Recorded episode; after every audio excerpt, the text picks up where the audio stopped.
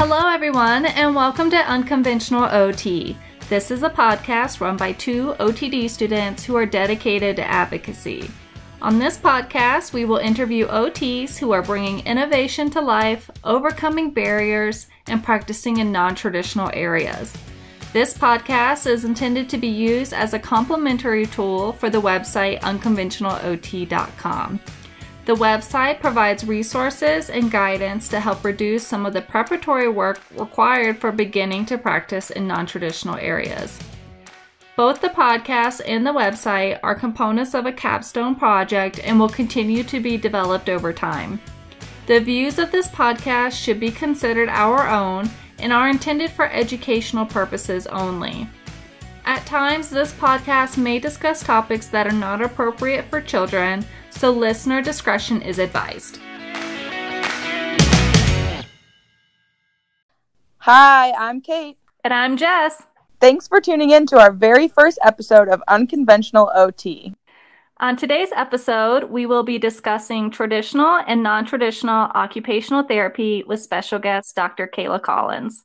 Thank you for joining us today, Dr. Collins, and welcome to our podcast.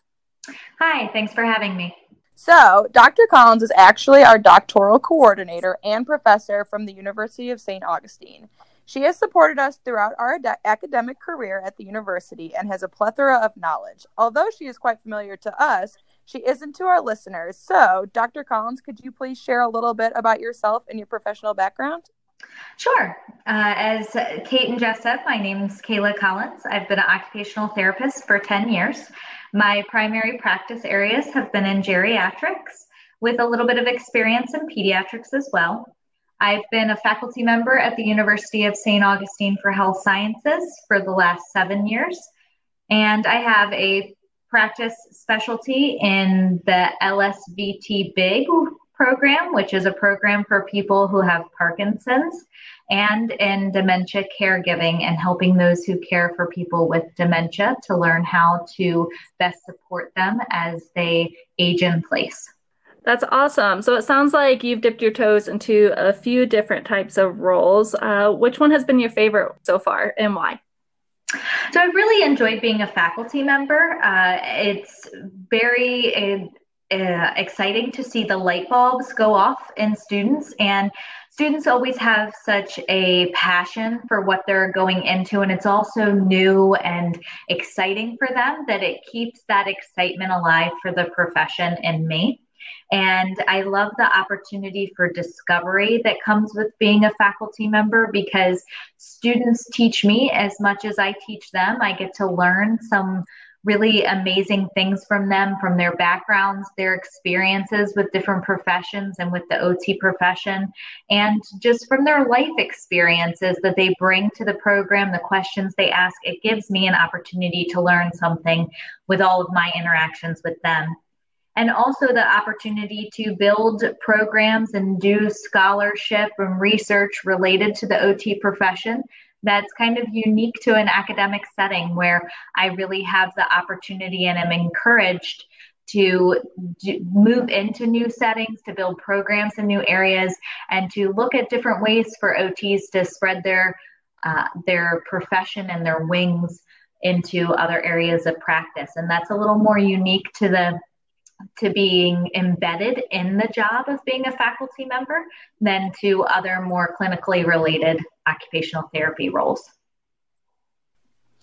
Yeah, that That's- makes sense. And kind of being in academia, you get to kind of dip your toes in even more settings. Um, what has your most challenging role been and why? So I'm still performing as a contract therapist, or what you'll often hear termed as a PRN therapist, in a home health and outpatient setting.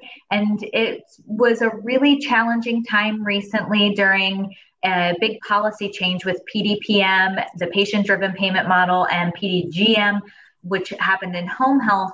That it, there was a lot of anxiety and actually the change wasn't such of a challenge as the anxiety in the profession leading up to the change uh, it was something that i know has happened before when we've had different major policy and payment changes that have impacted the profession but this is the first time i as a therapist had experienced that from a clinical practitioner setting and being in those environments, there was just so much change every day, a lot of things coming, new things coming out all the time.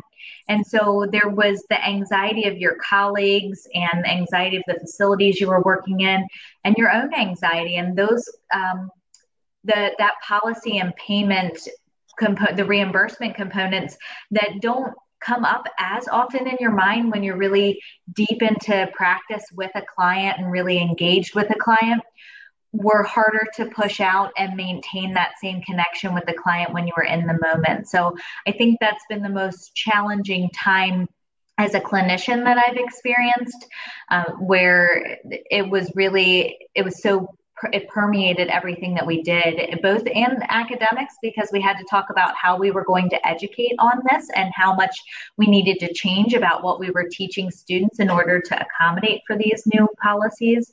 And then also within the profession, how many people were talking about it and how involved everybody was in it during that time period. So, Dr. Collins, I want to go back to uh, you talking about your role as an educator a little bit. Uh, that's something that I've recently been considering as a possibility for my own future and uh, maybe giving it a try. How did you actually get started as an educator? So uh, before I went to OT school, I actually was a substitute teacher and had planned to become a educator, a educator in the K through 12 realm, and had a teaching certificate. And in interviewing for different jobs as a teacher in the K through 12 area, I just realized that it wasn't fulfilling exactly all the things that I wanted in a profession. It was going to be a job and not a career that I really was, you know, heavily passionate about. And I had always grown up in a therapy oriented environment with a parent who was a therapist and always being in therapy areas. So I went to OT school and it was just a pretty uh, immediate connection for me with faculty members and seeing what they did that I could blend these two loves. And so, as an occupational therapist, you are an educator in general with your patients. And so, it for a while sustained me to be educating within my professional, within my practice setting with patients, with caregivers, with colleagues. Um, but then I always still felt like there was a little bit more I could do to bring in education. And so, I started to um, just assist with different labs as needed with the university. And over time, that position grew into a full time position. The more I did it, the more I enjoyed it, and the more I found that that was really my niche in occupational therapy was to become an educator. And so I, I love the clinical practice piece, but it's really uh, met all of the professional goals that I had even before becoming an occupational therapist. Well, thank you so much for sharing uh, some of your background and giving us insight into pursuing uh, one of your most favorite roles. Um, I'd like to go ahead and make the shift to talk a little bit more about occupational therapy now um, as, as a profession in general. And so, OT is often joked about as the greatest profession that no one really knows about. And everyone tends to describe it a little differently. And I know that I even personally give varied descriptions. Um, I have a go to definition that I feel encompasses the depths of OT, but then people are often like, okay, so what does that even look like? And then I have some short, simplified explanations where people sometimes just smile and are like, oh, you know, clearly having no idea what I'm talking about. Uh, but either way, I often feel like I never quite do the field of OT justice in my explanations because it is so diverse. Of course, there's a chance I may need to revamp my elevator speech, but I think it's very common for OTs to run into similar situations. So, Dr. Collins, how would you personally define what OT is, and how does the obscurity surrounding our profession help or hinder it? That's a great question. I think everybody does have a different definition, and it always comes out a little bit different depending on the setting and who I'm working with. And that's exactly an OT thing to do is to tailor our definition to the population or the person that we're talking to. My general definition, if somebody were to ask me in an elevator or a friend would ask me on the street would be that OT helps you do the things that you need and want to do every day that make you who you are. And I always do try and give an example that is very person centered. Again, It's just the OT in us to do that. Um, so whoever I'm talking to, I try and pick up on the cues of who they are and give an example that they could relate to, so that they can really understand how OT is uh, is person centered and how it is it really is a flexible and vast career. And I do I think that the good part about having a definition of so, so loosely defined profession is that there's always new opportunities.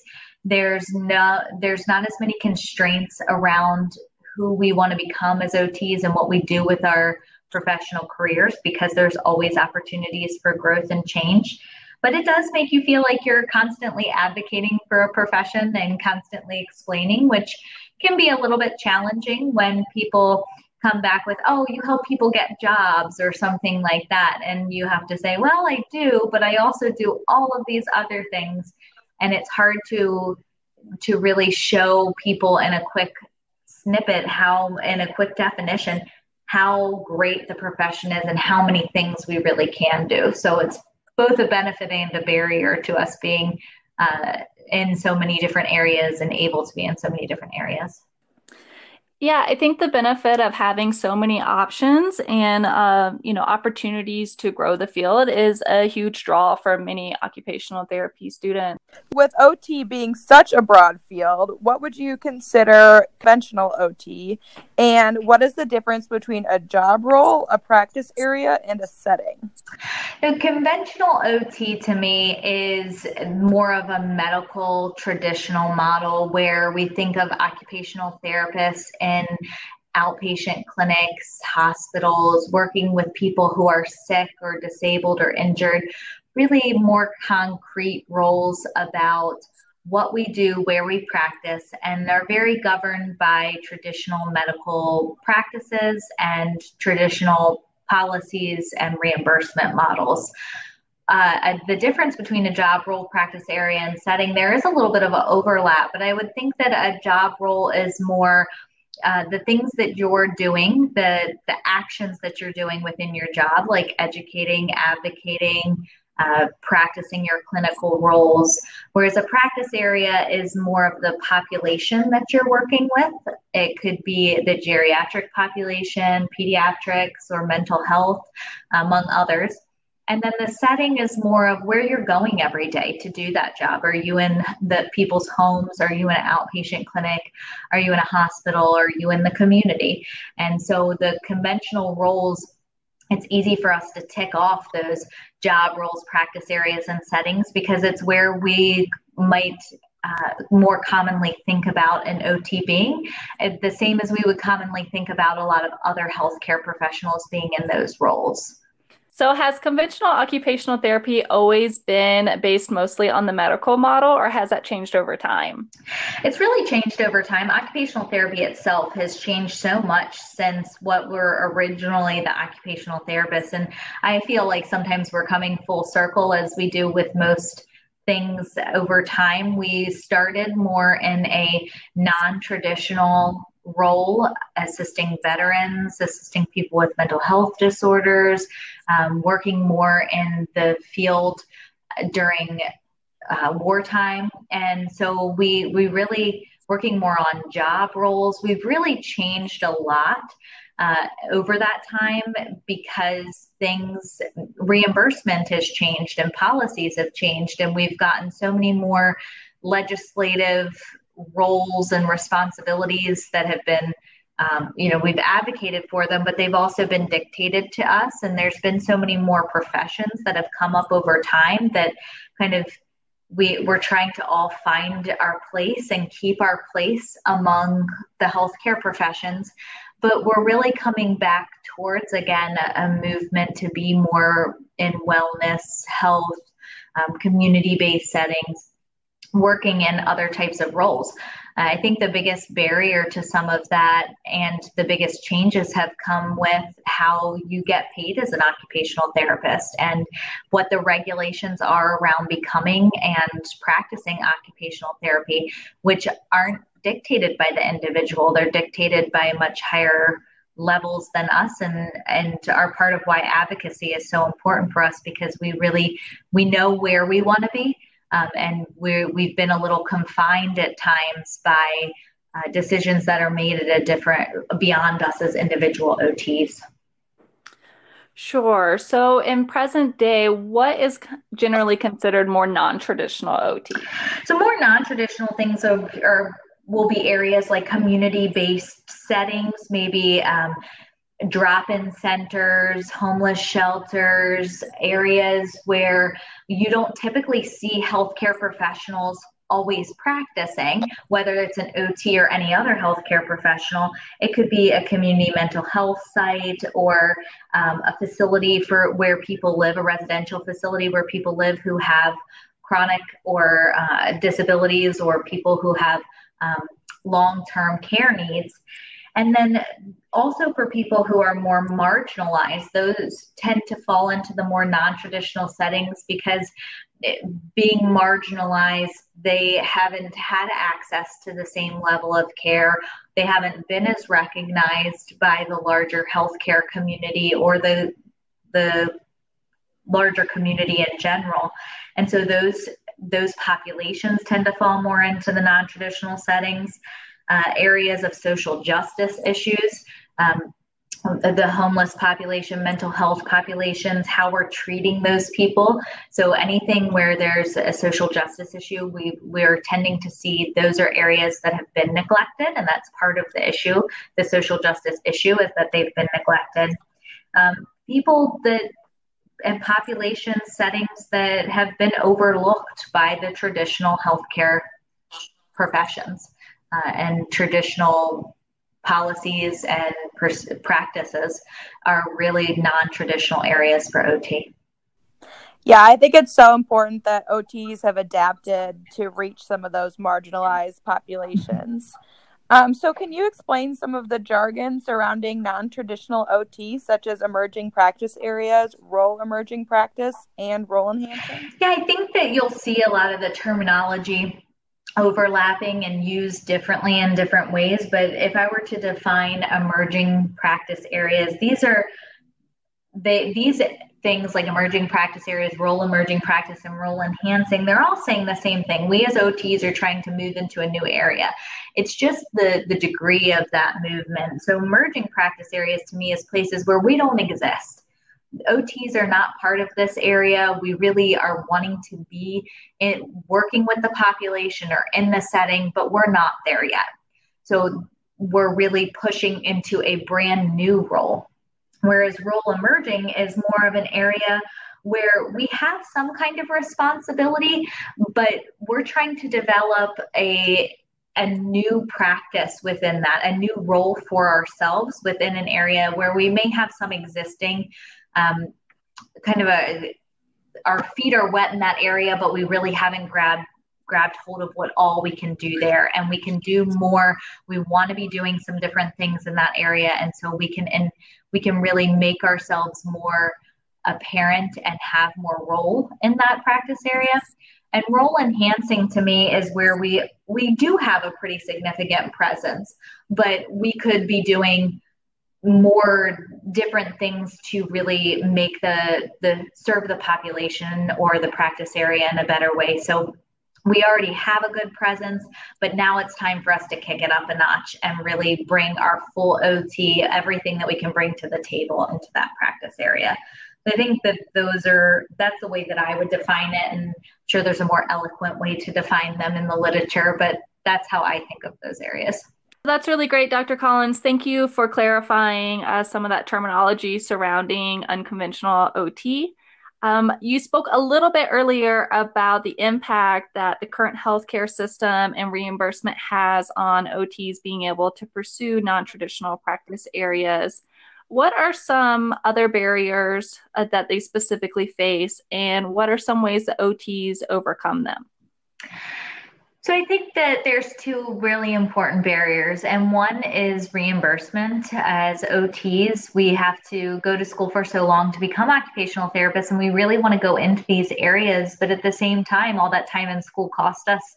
And so we need to really make money, pay back loans, live once we get out of school.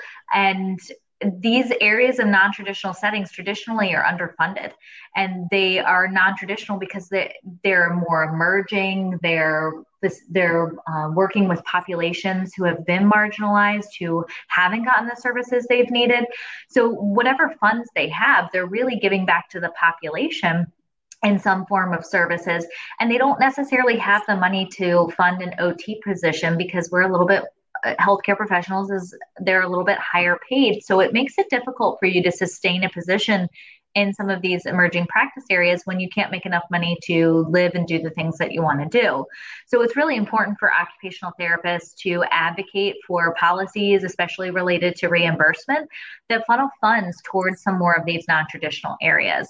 It's also important for us to really show how valuable our role is in these settings and and really show what difference we can make so that it's worth the funds that the facilities who are so who are trying so hard to be very cautious with their funds to make sure they're doing the best for the populations they're serving to show them that our value really makes such a difference in the populations that they're serving. And then also for us to be our own advocates to look for other ways for us to be funded in these settings through grants um, and through other unconventional ways of supporting these types of, of areas of employment or these different types of job roles so that we can be present without it being such a hardship on us as occupational therapists that it's not sustainable in the long run. Another problem or area that's hard to overcome is that I think that a lot of new students, new graduates, they're really the ones who are so passionate and eager and ready to go into these emerging practice settings. And it can be really hard and intimidating to go into an area where there's not another occupational therapist practicing, where there's not already roles and responsibilities set up as a new clinician you're really looking for more of that mentorship. And if we don't have ots out there in non-traditional settings to mentor you you get funneled into more of the traditional settings where that is available and it's hard to come out of that and find your way back to non-traditional. So i think that another barrier that we need to work on overcoming is is really promoting OT's roles in these areas and developing ways to create a sustainable model of bringing new OTs out into non traditional areas and having mentorship available for them, resources for them to support what they're doing. I think that's why there's a big push for the occupational therapy doctorate to be an entry level requirement and to really embrace that goal of moving occupational therapists into more tradition non-traditional settings yeah, so I know the doctorate has really taught me about a lot of different like unconventional roles that OT- OTs can hold, but some of our listeners might not know what that might look like. So, what are some unconventional roles that OTs hold for jobs, and what are some of the challenges that individuals pursuing these types of roles typically face?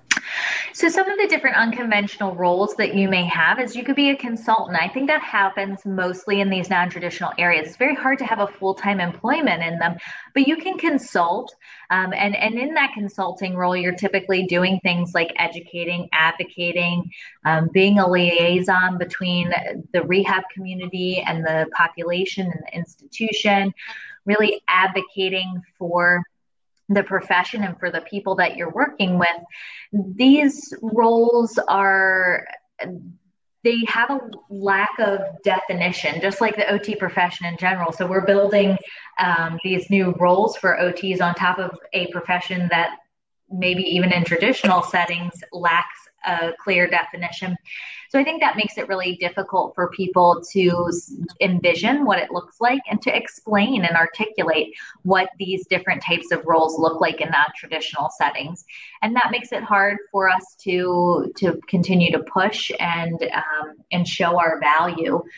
There's also other things like it, the just getting started. It feels like you may be in um, seeing so many barriers to getting that uh, into these areas that you're constantly trying to overcome barriers that can be exhausting. And i think that's really important for us to consider how we can support people better in going into these non-traditional areas where we have more partnership where we have more peer support uh, where there's more opportunity for multiple therapists to try and work together and more networking that happens between therapists and not just OTs, but other rehab professionals, other healthcare professionals to support each other in these roles because it's a lot for one individual to take on the role of consultant, educator, manager, liaison uh, in a new setting where you're really doing you're doing the job of a whole team as one individual.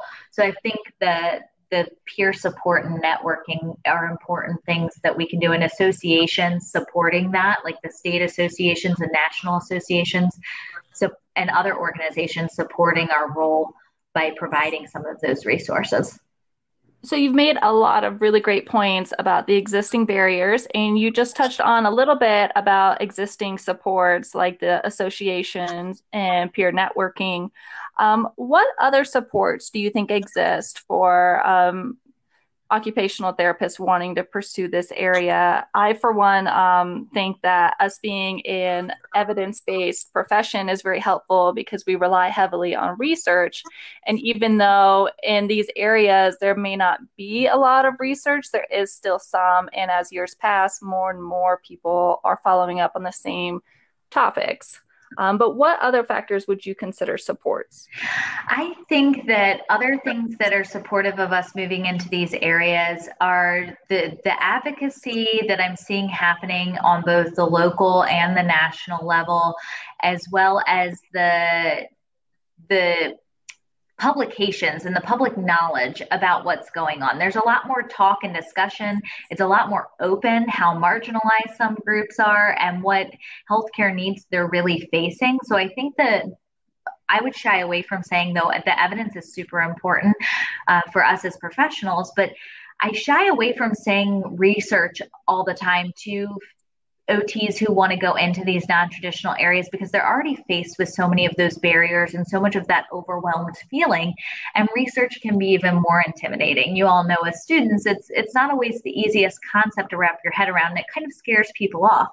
But I think that the most important part of that scholarship or research that people can do and that supports their roles in non traditional settings is the dissemination or the discussion about what they're doing, whether it's more in a formal or informal way. Things like this kind of podcast or um, writing something for a local newspaper. Um, get putting things out there on a blog, anything that gets the message out about what's being done, what could still be done, and how things have worked and not worked, that that sharing of knowledge that happens among OTs and among healthcare professionals really supports what we're doing in a more practical way. The evidence is definitely important and we want to keep building that body of evidence.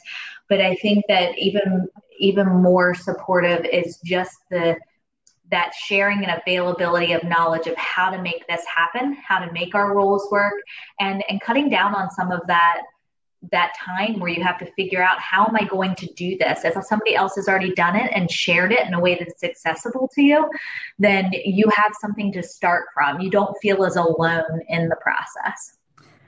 Yeah, I think those are excellent points. And you mentioned uh, public awareness and how, you know, at this current time, it's increasing about a lot of issues that really matter.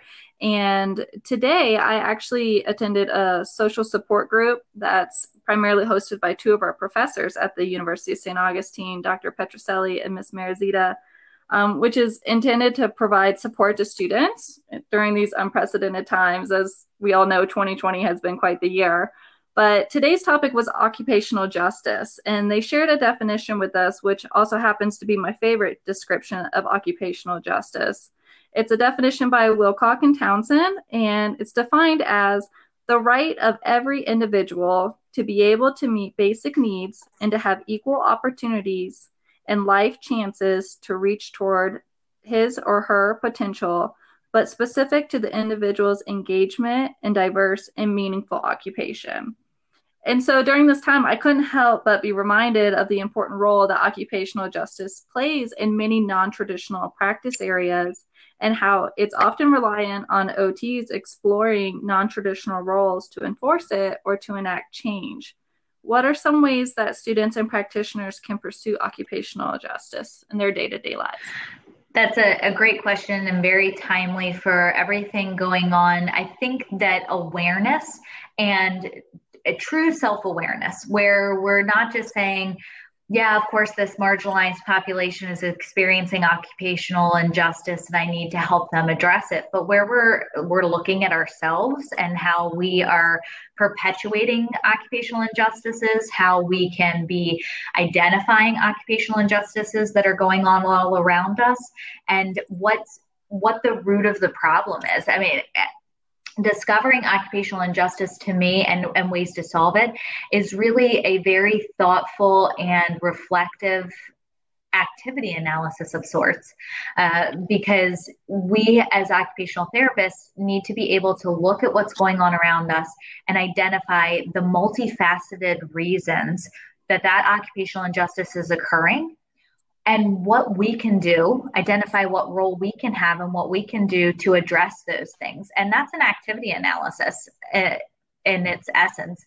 And but it takes a level of awareness and a, a level of comfort and being able to say that you yourself aren't always perfect, that those around you aren't always perfect, and that there are some things we can change and some things we can't, but we're going to do our best all the time to try and make those changes happen and to try and advocate, educate, and take part in being a solution to the occupational justice issues that are going on around us and to realize that this isn't an individual effort. And I think that we all want to address occupational justice, but it takes one, it takes a lot of time and effort and energy and really concentration. It's not just something that happens. We really have to work to make sure we're doing it every day. And it's not just an individual thing. We can't change the world ourselves, but that we are incorporating others. We're making others aware of what's going on. We're advocating beyond just ourselves and just our, our client and really taking it to the next level of a more social, societal level issue than um, than what we're experiencing as an individual, what we see experienced as an individual. Those, those are just as important to address um, but we have to to be supportive of each other and and really continue to reflect often on what we're doing to help address occupational justice. Yeah, I really like the point you made that we sometimes just have to look at ourselves and see what we can do and just start those tough conversations, but super important conversations to ignite change. So, going on to the OTD side of things, as a doctoral coordinator, what impact do you think the optional doctorate component has on the OT profession in relation to expanding less common practice areas? Yeah, I think that the the capstone component of the OTD really allows students to gain that mentorship. Like I was saying earlier, that one of the hardest parts is coming out and not having mentorship in these areas, not having a support system, feeling like you're starting from nowhere. And the capstone gives you that embedded opportunity. And in academia, as I mentioned, one of the reasons I love faculty is that that's something that we are encouraged and it's expected of academics, of educational institutions, that they are supporting these types of efforts.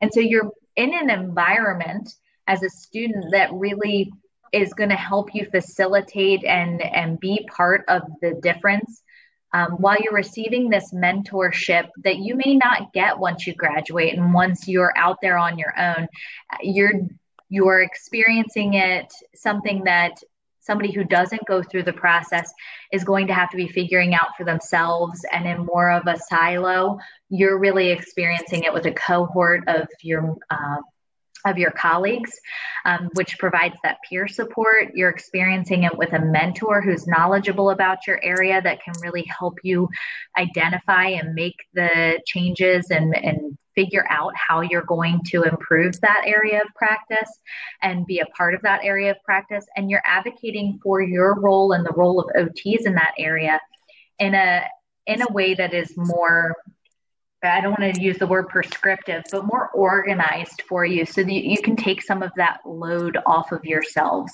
and really focus on the actions you're doing within that non traditional setting.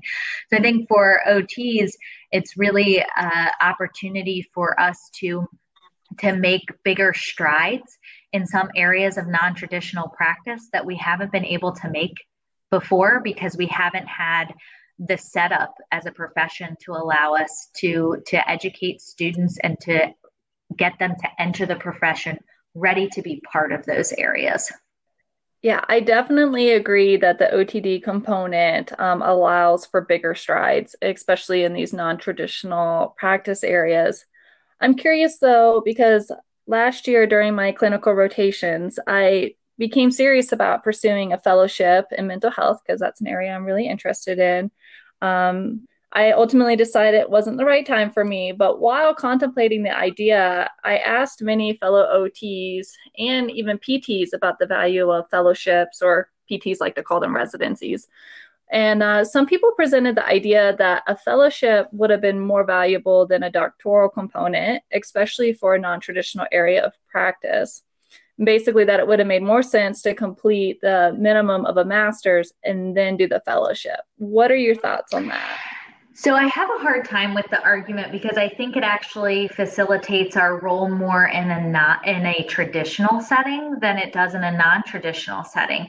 We talked about the issue of funding and fellowships and residencies are traditionally, even though they're low paid, they're still traditionally is some kind of um, funding related to that that you're given to be part of that. And I think that that forces us more back into those same traditional areas of practice and it i don't it, it, to have a fellowship you really need to have multiple mentors and, and a structure set up to allow you to to learn from and grow in a very organized environment like that which it because fellowships and residencies tend to be more uh, long term traditional practice areas. So I don't know that it helps us move into the non traditional settings. I can't imagine having a student who is on a fellowship who can go and be independent at a community center and and do that as a fellowship where they would be getting paid because there's no funding there and there's no supports or organization in place to really help them and support them in a fellowship type of role there.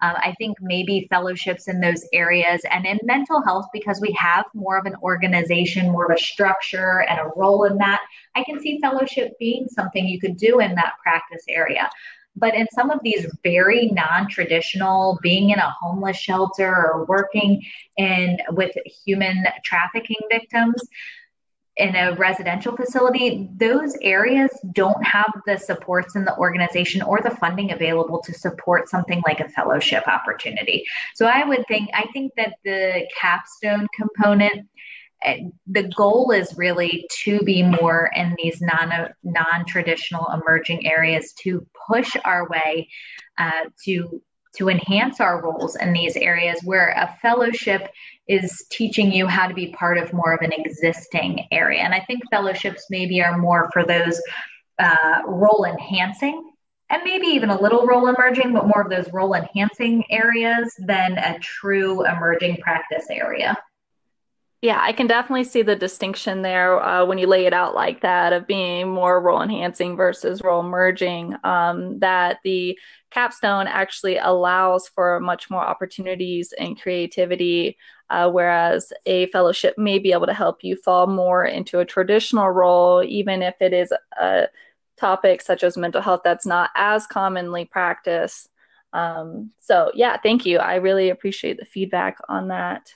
Um, so jumping back a little bit more to the capstone, um, obviously with the current situation and COVID nineteen, uh, there have been additional challenges. But as a student who was seeking to complete my capstone project with the homeless population within a community setting, such as a transitional housing facility or an emergency shelter, it was really quite challenging to try and obtain a mentor, a site, and a site supervisor for my project. Is this a common challenge for students seeking to explore OT outside of the norm? And how do you, as a doctoral coordinator, facilitate the process? Great question. I think that you uh, experience probably more challenges than most students. And I think that one of the reasons that some students experience more challenges just how emerging practice area they're going. And in an emerging practice area like OT's role in a homeless shelter, we don't really have uh, that is truly an emerging practice area.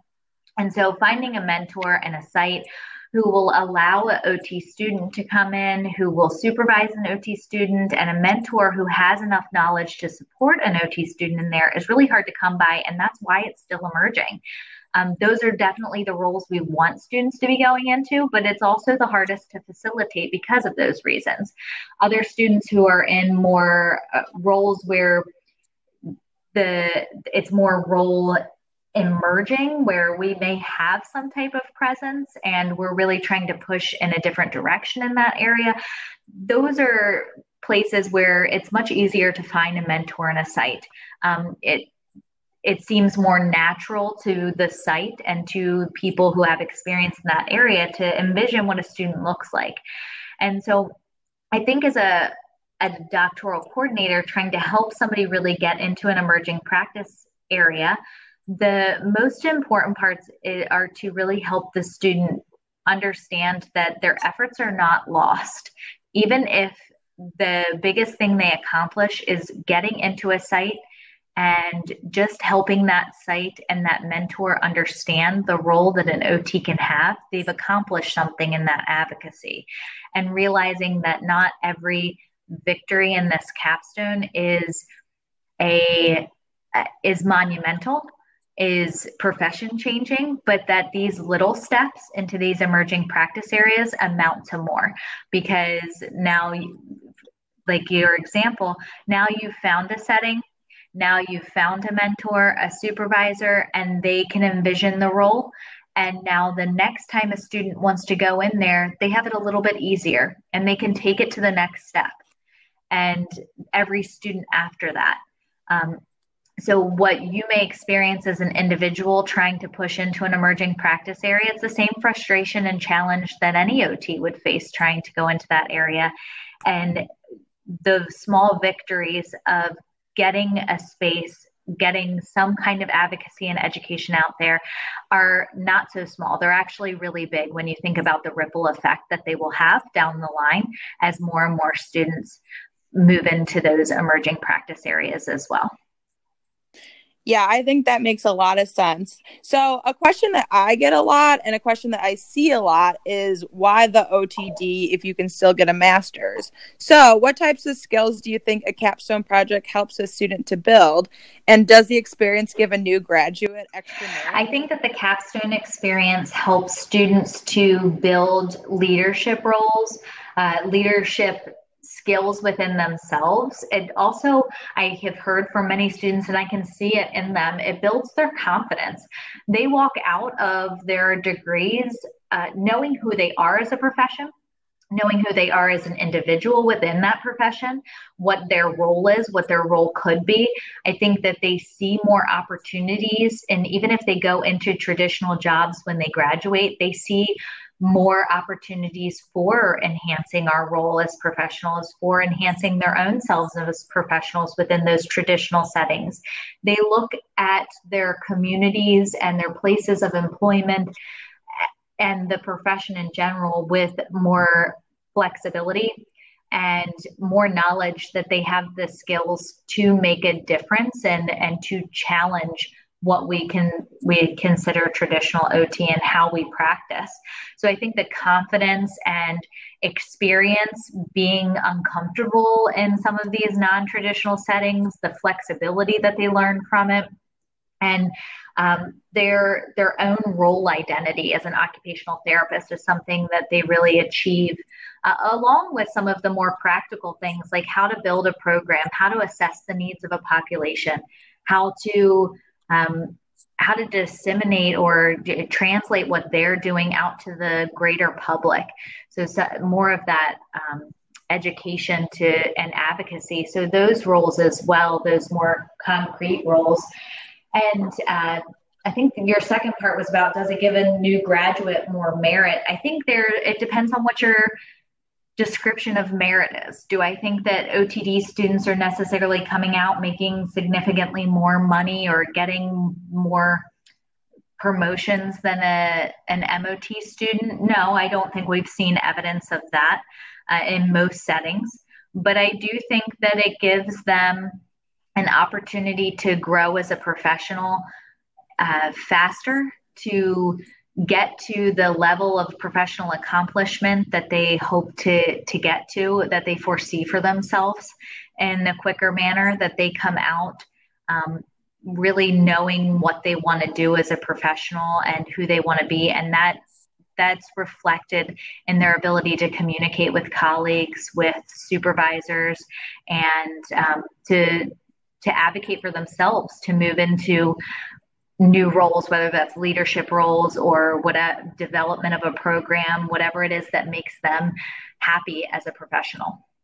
I really like how you highlighted um, the opportunity it gives students for role identity because with the capstone, there really is so much flexibility to focus on a topic that is personal and meaningful to us as individuals and explore that in a way that we wouldn't really have the opportunity elsewhere, especially without the support that a capstone um, design offers you as having a site, a mentor, um, having advisors to help consult you along the way. So I really like that. And I hadn't considered it in that way before, but I think that that's such an invaluable asset to gain um, through your academic career is role identity because many people spend such a long time trying to figure it out or not having opportunities to explore it. And uh, this is a way to actually set yourself up for that. So I think that's really great. Um, so for a student that is considering um, pursuing you know pro- program development or an advocacy project um, surrounding unconventional areas of ot what type of advice would you give them you know kind of at the start of it in order to help set them up for success? The piece of advice and i probably said this to one or both of you at some point was to make sure that it is personally meaningful and that it reflects what you want to develop as a professional. Because if it's not personally meaningful, if it doesn't lead you to the goals that you want to accomplish, you won't stick to it. And the hardest part about a capstone is really having that perseverance to overcome all the challenges that you're going to be faced with. Uh, if you were able to move through these capstones easily, and didn't face barriers, then we probably did something wrong in setting it up because these should be challenging. They should push you. Uh, and so you really need to know why you're doing what you're doing, and it needs to have that personally meaningful uh, goal for you in order for you to persevere. So I think that my biggest piece of advice for students is to make sure that they know what it is they're looking to gain personally and professionally uh, regardless of what we say as a program or what the profession says the objectives of these should be, you have to come up with your own goals, your own individualized meaning for the capstone. Yeah, I think that's great advice. Personally, having like a topic that I'm passionate about has really motivated me to get through because it really is a long process. And your first semester, it's so daunting. You're like, oh my gosh, like, should I really do this? But you kind of grow more and more like ready as you go.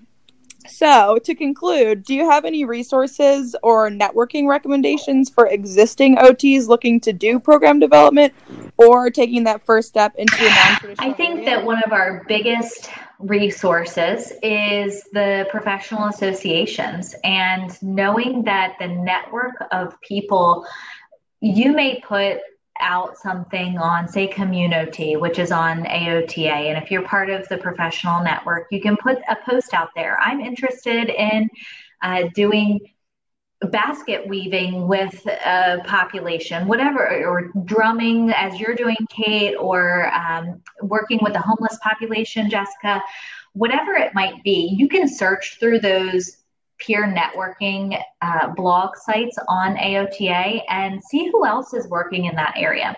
Post your own comments about it and see what kind of connections you get because maybe nobody who's directly involved in that area reads your post, but they know somebody else who is. And they forward your information or they give you that person's information. And just that, um, because of the network, the size of the OT profession, and the amount of people who are part of the national or international if you want to look at the world federation of occupational therapy they have resources and an ability to connect with people ots around the globe uh, and your state organizations. They're all really good opportunities for you to have an audience of your peers who you don't have to explain to. What's OT's role with the homeless population? Because OTs already know, they already get it in some way. And so you can skip to the part of I need help getting in that area and and really connect immediately to a lot of occupational therapists who have similar goals, who know people with similar goals, who can help you experience that. So I think our professional organizations, the global, national, and local, provide such a great opportunity for networking that isn't taken advantage of often enough, especially by students. Uh, students are usually required to be part of these associations and they're so reluctant to post because they're not sure that that's really their place. They don't feel confident in themselves too. They're not sure what to do with it if they do connect with somebody. And that's you should take advantage of those opportunities and really use them because we've all been there before. The people who are professionals on those websites, we've all been students before. We all know where you're coming from. And it's really a good opportunity for students to integrate with the professional body at a different level. I completely agree with you about some students um, not fully taking advantage of it. I think I'm one of those people. Um, I think it can be a little intimidating, but the more that I explore, you know, the different forums and the different websites and you know, on the few occasions actually interacting with other OTs that are out there practicing, whether, you know, here in the United States or internationally, the more my confidence kind of builds. And so I think that that is a really great resource for students to do. And really, when you look at it, you're behind a computer screen um, and you can think about what you're going to say beforehand, which I think is really great. And I, I think we should continue to encourage students to take advantage. I would also that. say that what you just mentioned is really important to think internationally because while we may not be as involved in some of these areas in the United States, there are other uh, countries that do have a bigger presence in some of these areas that we consider non traditional. And so, in connecting with international occupational therapists may give you even more access to people who are in who are addressing some of these social justice issues that we haven't quite tackled yet. Yeah, I have found that a lot of the areas that I'm most interested in, um, that occupational therapists in Canada, Australia, and the UK, I mean, they have exceptional insight into a lot of the things that are possible to do with OT and what's been working for them and what hasn't been working. And so I've probably used Facebook more than the actual association uh, forums, but um, it's been really great just, you know, even casual conversations and, and picking their brain about different things. Um, and I think it's it's very invaluable to have those people so easily accessible to us. And I think we fail to take advantage of it a lot of times. Well, Dr. Collins, do you have anything else that you would like to add to today's discussion? No, I just think that, you know, just like you guys are doing with this podcast, this is a great way to continue to push into these emerging practice areas and these roles. And this is that knowledge translation I was talking about. So I'm glad to see something like this getting started. And I hope that you continue to talk to OTs in non traditional areas and and help to spread the word that everybody can do this. We can we can really push our profession in a new direction. We just need to support each other and keep talking about it. Yes, thank you so much. I really appreciate it, and we value your time and your insight. You know, we we um, can benefit a lot from talking to those that already have experience and are out there paving ways for us future OTs. And so, just want to say thank you. You know, it's really great to have you today, and and for collaborating with us to advocate for OT in general.